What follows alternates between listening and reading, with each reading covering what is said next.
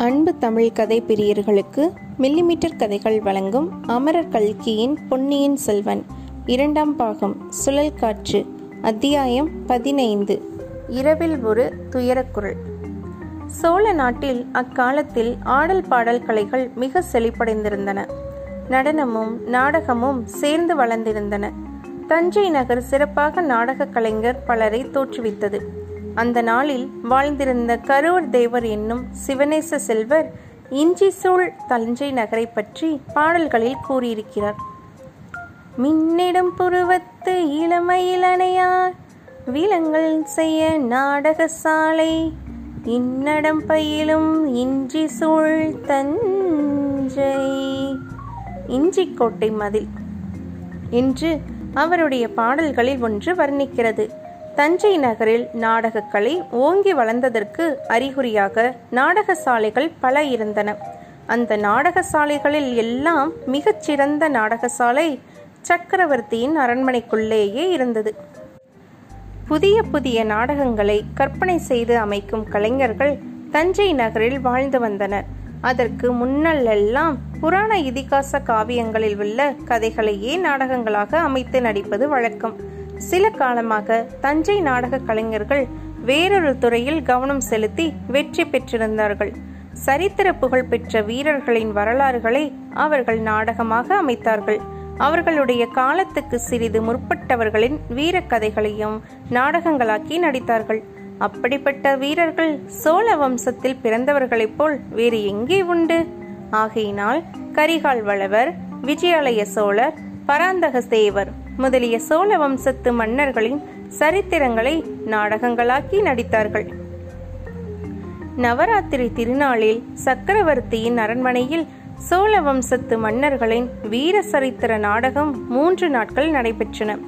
சித்திர விசித்திரமாக அமைந்த நாடகசாலைக்கு எதிரே அரண்மனை நிலா முற்றத்தில் ஆயிரக்கணக்கான ஜனங்கள் கூடியிருந்து நாடகங்களை கண்டு கழித்தார்கள் அரண்மனை பெண்டிர் அமர்வதற்கு ஒரு தனியான இடம். நீலப்பட்டு விதானத்தின் கீழ் முத்திளைத்த சித்திர துண்களுக்குடன் ஏற்பாடாகி இருந்தது. அதன் கீழ் மகாராணிகளும் இளவரசிகளும் அவர்களுடைய அந்தரங்க தோழிமார்களும் அமர்ந்து நாடகம் பார்த்தார்கள். அப்போதெல்லாம் குந்தவை தேவிக்கு அருகாமையிலேயே நந்தினி வந்து உட்கார்ந்தாள். இது மற்ற பெண்களில் சிலருக்கு பிடிக்கவில்லை என்றாலும் அதை அவர்கள் மனத்திலேயே வைத்துக்கொண்டு பொறுமினார்களேயன்றி வேறெதுவும் செய்ய முடியவில்லை.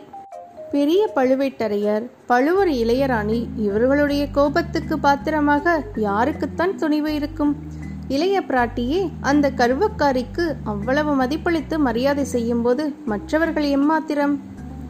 சோழ வம்ச மன்னர்களை பற்றிய மூன்று நாடகங்களில் மூன்றாவதான பராந்தக தேவர் நாடகம் மிக சிறந்து விளங்கியது.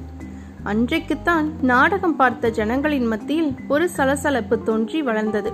அதுவரை சோழ நாட்டை அரசு புரிந்த சோழ மன்னர் பரம்பரையில் சுந்தர சோழரின் பாட்டனாரான கோப்பரகேசரி பராந்தகர் வீரப்புகழில் சிறந்து விளங்கினார். சுமார் நாற்பத்தாறு ஆண்டுகள் இவர் ஆட்சி நடத்தினார். அவருடைய காலத்தில் சோழ சாம்ராஜ்யம் விரிந்து பரவியது. ஈழ நாட்டிலிருந்து துங்கபத்திரை நதி வரையில் அவருடைய ஆணை சென்றது. பல போர்கள் நடந்தன. மகத்தான வெற்றி கிடைத்தது. மதுரையையும் ஈழமும் கொண்ட கோப்பரகேசரிவர்மர் என்ற பட்டம் பெற்றார். தில்லை சிதம்பரத்தில் சிற்றம்பலத்துக்கு பொன் வேய்ந்து புகழ் பெற்றார். இவருடைய வாழ்க்கையின் இறுதியில் சில தோல்விகள் ஏற்பட்டு ராஜ்யம் சுருங்கியது. ஆனால் இவருடைய வீரப்புகழ் மட்டும் குன்றவில்லை. வடக்கே இரட்டை மண்டலத்திலிருந்து கடல் போன்ற மாபெரும் சைன்யத்துடன் படையெடுத்து வந்த கண்ணர தேவன் என்னும் அரசனுடன் தக்கோலத்தில் இறுதி பெரும்போர் நடந்தது. இப்போரில் பராந்தகருடைய மூத்த புதல்வராகிய ராஜாதித்தர் இந்த பரத கண்டம் என்றும் கண்டிராத வீராதி வீரர் படைத்தலைமை வகித்தார். கண்ணர தேவனுடைய சைன்யத்தை முறியடித்துவிட்டு யானை மீதிருந்தபடி உயிர் துறந்து வீர சொர்க்கம் எய்தினார். அந்த வீரருடைய அம்பு பாய்ந்த சடலத்தை அப்படியே ஊருக்கு எடுத்து வந்தார்கள். அரண்மனையில் கொண்டு சேர்த்தார்கள். பராந்தக சக்கரவர்த்தியும் அவருடைய தேவிமார்களும் நாட்டை பாதுகாப்பதற்காக உயிர் துறந்த வீர பெருமகனின் உடலை தங்கள் மத்தியில் போட்டிக்கொண்டு கண்ணீர் பெருக்கினார்கள். திரைக்கு பின்னால் இருந்து அசிரிரி வாக்கு வருந்தற்க வருந்தற்க இளவரசர் ராஜாதித்தர் இறக்கவில்லை. சோழ நாட்டு மக்கள் ஒவ்வொருவர் உள்ளத்திலும் கோயில் கொண்டு விளங்குகிறார் என்று முழங்கிற்று. இந்த இறுதிக் காட்சியுடன் நாடகம் முடிவடைந்தது. அந்த தலைமுறைக்கு முந்தைய தலைமுறையில் நடந்த வீர சம்பவங்கள் நிறைந்த இந்த நாடகத்தை ஜனங்கள் பிரமாதமாக ரசித்து மகிழ்ந்தார்கள். சபையோருக்குள்ளே சலசலப்பு ஏற்பட்டதன் காரணம் என்னவென்றால் பராந்தக தேவரது காலத்தில் நடந்த பெரும் போர்களில் அவருக்கு இரண்டு சிற்றரசர்கள் அருந்துணையாக இருந்தார்கள். ஒருவர் கொடும்பாளூர் சிற்றரசர் இன்னொருவர் பழுவூர் குறுநில மன்னர். இந்த இரும்பெரும் சோழ வம்சத்தாருடன் உறவு தலையினால் பிணைக்கப்பட்டவர்கள் பின் கொடுத்து பின் வாங்கியவர்கள். இருவரும் இரண்டு கரங்களைப் போல் பராந்தகருக்கு உதவி வந்தார்கள். யார் வழக்கை யார் இடக்கை என்று சொல்ல முடியாமல் இருந்தது. இருவரையும் தம் இரண்டு கண்களைப் போல் பராந்தக சோழர் ஆதரித்து சன்மானித்து வந்தார். இரண்டு கண்களில் எது உயர்வு எது தாழ்வு என்று சொல்ல முடியாதுதானே? இப்போது அதிகாரம் செலுத்தி வந்த பழுவேட்டரையர்களின் பெரிய தந்தை பராந்தகருக்கு உதவி செய்தவர். அவர் பெயர் பழுவேட்டரையர் கண்டன் அமுதனார். ஈழத்தில் உயிர் துறந்த கொடும்பாளூர் சிறிய வேளாளரின் தந்தைதான். அதாவது வானதியின் பாட்டனார். பராந்தக தேவருக்கு துணை புரிந்த கொடும்பாளூர் சிற்றரசர்.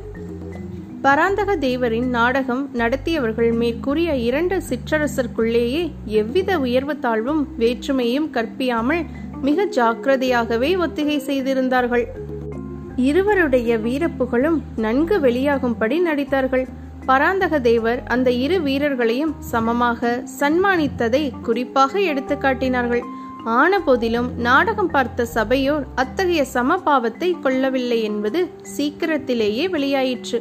அவர்களில் சில கொடும்பாளூர் கட்சி என்றும் வேறு சிலர் பழுவூர் கட்சி என்றும் தெரிய வந்தது கொடும்பாளூர் தலைவன் வீர செயல் புரிந்ததை நாடக மேடையில் காட்டியபோது சபையில் ஒரு பகுதியார் ஆரவாரம் செய்தார்கள். பழுவூர் வீரன் மேடைக்கு வந்ததும் இன்னும் சிலர் ஆரவாரித்தார்கள். முதலில் இந்த போட்டி சிறிய அளவில் இருந்தது. வர வர பெரியதாகி வளர்ந்தது. நாடகத்தின் நடுநடுவே நாவலோ நாவல். இந்த நாளில் உற்சாகத்தையும் ஆதரவையும் காட்டுவதற்கு ஜனங்கள் ஜெயக்கோஷம் செய்வது போல் அக்காலத்தில் நாவலோ நாவல் என்று சப்தமிடுவது வழக்கம். இன்னும் சபையோரின் கோஷம் எழுந்து நாலு திசைகளிலும் எதிரொலியை கிளப்பியது. சபையில் எழுந்த இந்த போட்டி கோஷங்கள் குந்தவை தேவிக்கு உற்சாகத்தை அளித்தன.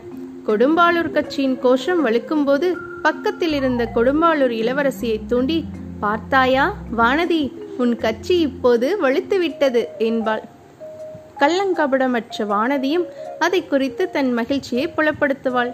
பழுவூர் கட்சிக்காரரின் கோஷம் வலிக்கும்போது இளைய பிராட்டி நந்தினியை பார்த்து ராணி இப்போது உங்கள் கட்சி பழுத்து விட்டது என்பாள். ஆனால் இது நந்தினிக்கு உற்சாகமூட்டவில்லை என்பதை அவள் முகக்குறி புலப்படுத்தியது. இந்த மாதிரி ஒரு போட்டி ஏற்பட்டதும் அதிலே ஜனங்கள் பகிரங்கமாக ஈடுபட்டு கோஷமிடுவதும் இளைய பிராட்டி அதை மேலும் தூண்டிவிட்டு வருவதும் அந்த அற்ப சிறுமி வானதியையும் தன்னையும் ஒரு நிலையில் சமமாக வைத்து பரிகசிப்பதும் நந்தினியின் உள்ள கனலை பன்மடங்கு வளர்த்து வந்தது. கோபித்துக் கொண்டு எழுந்து போய் விடலாமா என்று பல தடவை தோன்றியது. அப்படி செய்தால் அந்த போட்டியை பிரமாதப்படுத்தி தன் தோல்வியை ஒப்புக்கொண்டதாகும் என்று எண்ணி பழுவூர் ராணி பல்லை கடித்துக் கொண்டிருந்தாள். இதையெல்லாம் குந்தவை கவனித்து வந்தாள். நந்தினியின் மனோநிலையை கண்ணாடியில் பார்ப்பது போல் அவளுடைய முகத் தோற்றத்திலிருந்து தெரிந்து கொண்டு வந்தாள். ஆனால் வேறொரு விஷயம் இளைய பிராட்டிக்கு தெரியாத மர்மமாய் இருந்தது. போரில் பாண்டிய மன்னன் தோல்வியடைந்தது. அவன் இலங்கை மன்னனிடம் சென்று சரணாகதி அடைந்தது. இலங்கை மன்னனிடம் உதவி பெறாமல் மணிமகுடத்தையும் ரத்தின ஆரத்தையும் அங்கேயே விட்டுவிட்டு சேர நாட்டுக்கு ஓடியது. முதலியவற்றை நாடகத்தில் காட்டியபோது சபையோர் அனைவருமே அளவிலா உற்சாகத்தை காட்டினார்கள். ஆனால் நந்தினியின் முகம் மட்டும் அப்போதெல்லாம் மிக்க மனவேதனையை பிரதிபலித்தது. இதன் காரணம் என்னவென்பது பற்றி இளைய பிராட்டி வியப்புற்றாள். கொஞ்சம் பேச்சு கொடுத்து பார்க்கலாம் என்றெண்ணி சக்கரவர்த்தியும் நம்முடன் இருந்து இந்த அருமையான நாடகத்தை பார்க்க முடியாமல் போயிற்றே. பாட்டனார் சாதித்த இக்காரியங்களை இவரும் தம் காலத்தில் சதிர்த்திருக்கிறார் அல்லவா? அப்பாவுக்கு மட்டும் உடம்பு குணமானால் என்றாள். தானே உடம்பு குணமாகி விடுகிறது அவருடைய செல்வ புதல்வியும் இங்கு வந்துவிட்டீர்கள். இலங்கையிலிருந்து மூலிகையும் சீக்கிரம் வந்துவிட்டால் சக்கரவர்த்திக்கு நிச்சயம் உடம்பு குணமாகிவிடும் என்றாள் நந்தினி. இலங்கையிலிருந்து மூலிகை வருகிறதா? அது என்ன? என்றாள் குந்தவை. தெரியாதவரை போல் கேட்கிறீர்களே இலங்கையிலிருந்து மூலிகை கொண்டு வர பழையாறை வைத்தியர் ஆள் அனுப்பியிருக்கிறாராமே. தாங்கள்தான் ஆள் கொடுத்து உதவினீர்கள் என்று கேள்விப்பட்டேனே அது பொய்யா? குந்தவை பள்ளினால் உதட்டை கடித்துக்கொண்டு பார்ப்பதற்கு முல்லை மொக்கை போல் பல்வரிசை அழகாயிருந்தாலும் கடிக்கப்பட்ட உதடுகளுக்கு வலிக்கத்தான் செய்தது. நல்ல வேளையாக நாவலோ நாவல் என்னும் பெருங்கோஷம் அச்சமயம் எழுந்தபடியால் அந்த பேச்சு அத்துடன் தடைப்பட்டது சுந்தர சோழரின் வன்மையும் வனப்பும் ஆயுளும் அரசும் வாழ்கென வாழ்த்திவிட்டு நாடகம் முடிவடைந்தது. சபையோர் கலைந்து குதூகல ஆனந்தத்தினால் ஆடிக்கொண்டு தத்தம் வீடுகள் சென்றார்கள். சிற்றரசர்களின் தேவிமார்களும் அவர்களுடைய பரிவாரங்களும் சென்றார்கள். பின்னர் சக்கரவர்த்தினி வானமாதேவியும் மற்றுமுள்ள அரண்மனை பெண்டிரும் சோழர் குல தெய்வமான துர்க்கையம்மன் ஆலயத்துக்கு புறப்பட்டார்கள். சுந்தர சோழர் உடல் நலம் எய்தும்படி மலையம்மானின் புதல்வி பல நோன்புகள் நோற்று வந்தார். துர்க்கையம்மன் கோயிலுக்கு அடிக்கடி சென்று அவர் பிரார்த்தனை செலுத்துவது உண்டு.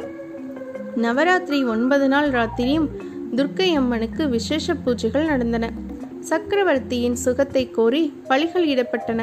ஒவ்வொரு நாள் இரவும் மகாராணி கோயிலுக்கு சென்று அர்த்த ஜாம பூஜைக்கு பிறகு திரும்புவது வழக்கம். அரண்மனையின் மூத்த பெண்டிர் பலரும் மகாராணியுடன் ஆலயத்துக்கு செல்வார்கள். இளம் பெண்களை துர்க்கை சன்னதிக்கு அழைத்து போகும் வழக்கமில்லை. பூசாரிகள் மீது சில சமயம் சன்னதம் வந்து அகோரமாக ஆடுவார்கள். சாபம் விளைந்த வரலாறுகளை சொல்லுவார்கள். இளம் பெண்கள் பயப்படக்கூடும் என்று அழைத்து போவதில்லை. ஆனால் இளைய பிராட்டியிடம் நீ பயந்து கொள்வாய் என்று சொல்லி நிறுத்த யாருக்கு தைரியம் உண்டு?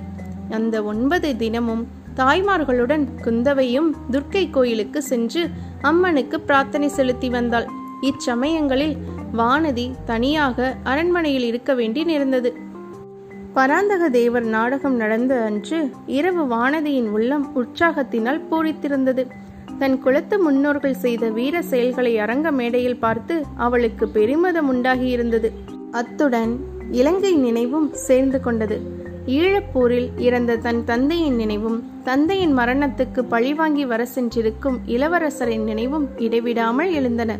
தூக்கம் சிறிதும் வரவில்லை. கண்ணிமைகள் மூடிக்கொள்ள மறுத்தன. இளைய பிராட்டி ஆலயத்திலிருந்து திரும்பி வந்து அன்றைய நாடகத்தை பற்றி அவருடன் சிறிது நேரம் பேசிக் கொண்டிருந்தால்தான் தூக்கம் பின்வரும் என்று வானதி நினைத்தாள். அதற்கு முன் நிச்சயமாக தூக்கம் வராது இல்லையா? வெறுமனே படுத்து புரண்டு கொண்டிருப்பதை காட்டிலும் அரண்மனை மேன்மாடத்தில் சற்று உலாவி வரலாமே என்று தோன்றியது. மேன்மாடத்தில் இருந்து பார்த்தால் தஞ்சை நகரின் காட்சி முழுவதும் தெரியும்.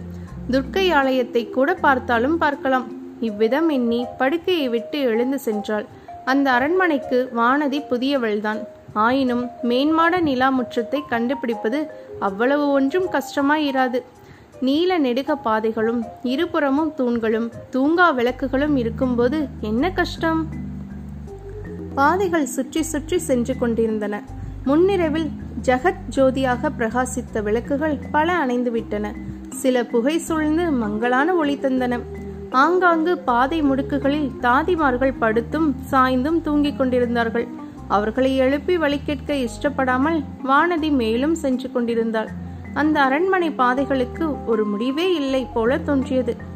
திடீரென்று ஒரு குரல் திகிட்டது அது தீனமான துயர குரலாக துணித்தது வானதிக்கு ரோமாஞ்சனம் உண்டாயிற்று. உடம்பு நடுங்கியது. அவளுடைய கால்கள் நின்ற இடத்திலேயே நின்றன. மறுபடியும் அந்த அபயக்குரல் என்னை காப்பாற்றுவார் யாருமில்லையா? ஆஹா! இது சக்கரவர்த்தியின் குரல் போல் அல்லவா இருக்கிறது? என்ன ஆபத்தோ தெரியவில்லையே. உடல் நோயின் கோளாறா? அல்லது வேறு ஏதாவது இருக்குமோ? சக்கரவர்த்தினி முதலிய முன்- மூத்த பெண்டிர் அனைவரும் கோயிலுக்கு சென்று விட்டார்களே. சக்கரவர்த்திக்கு பக்கத்தில் யாரும் இல்லாமலா இருப்பார்கள்? ஆயினும் போய் பார்க்கலாம். நடுங்கிய கால்களை மெதுவாக எடுத்து வைத்து வானதி மேலும் சில அடிகள் நடந்தாள். குரல் கீழே இருந்து வருவதாக தோன்றியது. அந்த இடத்தில் பாதையும் முடிந்தது. குனிந்து பார்த்தால் கீழே ஒரு விசாலமான மண்டபம் தெரிந்தது. ஆஹா சக்கரவர்த்தியின் சயன கிரகம் அல்லவா இது? ஆம் அதோ சக்கரவர்த்தி தான் படுத்திருக்கிறார் தன்னந்தனியாக படுத்திருக்கிறார். மேலும் ஏதோ அவர் புலம்புகிறார் என்னவென்று கேட்கலாம். அடி பாவி உண்மைதான் அடி நான் உன்னை கொன்றுவிட்டது உண்மைதான். வேண்டுமென்று கொள்ளவில்லை. ஆனாலும் உன் சாவுக்கு நான் தான் காரணம். அதற்கு என்ன செய்ய சொல்கிறாய்? வருஷம் இருபத்தைந்து ஆகிறது. இன்னமும் என்னை விடாமல் சுற்றுகிறாயே. உன் ஆத்மாவுக்கு சாந்தி என்பதே கிடையாதா? எனக்கும் அமைதி தர மாட்டாயா? என்ன பிரயாச்சித்தம் செய்ய வேண்டுமோ சொல். அதன்படி செய்து விடுகிறேன். என்னை விட்டுவிடு. ஐயோ! என்னை இவளுடைய கொடுமையிலிருந்து விடுவிப்பார் யாரும் இல்லையா? எல்லோரும் என் உடல் நோய்க்கு மருந்து தேடுகிறார்களே. என் மனநோயை தீர்த்து காப்பாற்றுவார் யாரும் இல்லையா போ போ போய்விடு. இல்லை போகாதே நில். நான் என்ன செய்ய வேண்டும் என்று சொல்லிவிட்டு போ. இப்படி மௌனம் சாதித்து என்னை வதைக்காதே. வாயை திறந்து ஏதாவது சொல்லிவிட்டு போ. இந்த வார்த்தைகள் வானதியின் காதில் இரும்பை காய்ச்சி விடுவது போல் விழுந்தன. அவளுடைய உச்சந்தலை முதலாவது உள்ளங்கால் வரையில் குலுங்கியது. தன்னை அறியாமல் கீழே குனிந்து பார்த்தாள். மண்டபத்தில் நாலாபுறமும் அவளுடைய பார்வை சென்ற வரையில் பார்த்தாள்.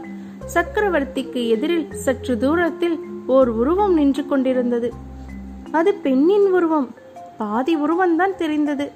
பாக்கி பாதி தூண் நிழலிலும் அகில் புகையிலும் மறைந்திருந்தது. தெரிந்த வரையில் அந்த உருவம் ஆ பழுவூர் இளையராணியைப் போலல்லவா இருக்கிறது? இது என்ன கனவா? சித்த பிரம்மையா? இல்லை உண்மையேதான். அதோ அந்த தூண் மறைவில் ஒளிந்து நிற்பது யார்? பெரிய பழுவேட்டரையர் அல்லவா? சந்தேகமில்லை. அவர்கள்தான். பழுவூர் இளையராணியை பார்த்துவிட்டா சக்கரவர்த்தி அப்படியெல்லாம் பேசுகிறார்? உன்னை கொன்றது உண்மைதான் என்று அலறினாரே. அதன் பொருள் என்ன?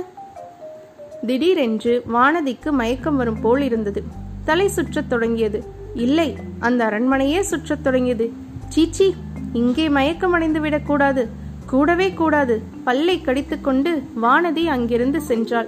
ஆனால் திரும்ப செல்லும் பாதை தொலையாத பாதையாயிருந்தது. அவள் படுத்திருந்த அறை வரவே வராது போல் தோன்றியது. முடியாது. இனிமேல் நடக்க முடியாது. நிற்கவும் முடியாது. குந்தவை பிராட்டி கோயிலிருந்து திரும்பி வந்தபோது வானதி அவள் அறைக்கு சற்று தூரத்தில் நடைபாதையில் உணர்வற்ற கட்டைப்போல் கிடப்பதை கண்டாள். இத்துடன் அத்தியாயம் பதினைந்து முடிவுற்றது. மீண்டும் அத்தியாயம் பதினாறில் சந்திப்போம். இந்த பதிவு உங்களுக்கு பிடிச்சிருந்ததுன்னா லைக் பண்ணுங்க கமெண்ட் பண்ணுங்க ஷேர் பண்ணுங்க. மறக்காம நம்ம மில்லிமீட்டர் கதைகள் சேனலை சப்ஸ்கிரைப் பண்ணுங்க. நன்றி.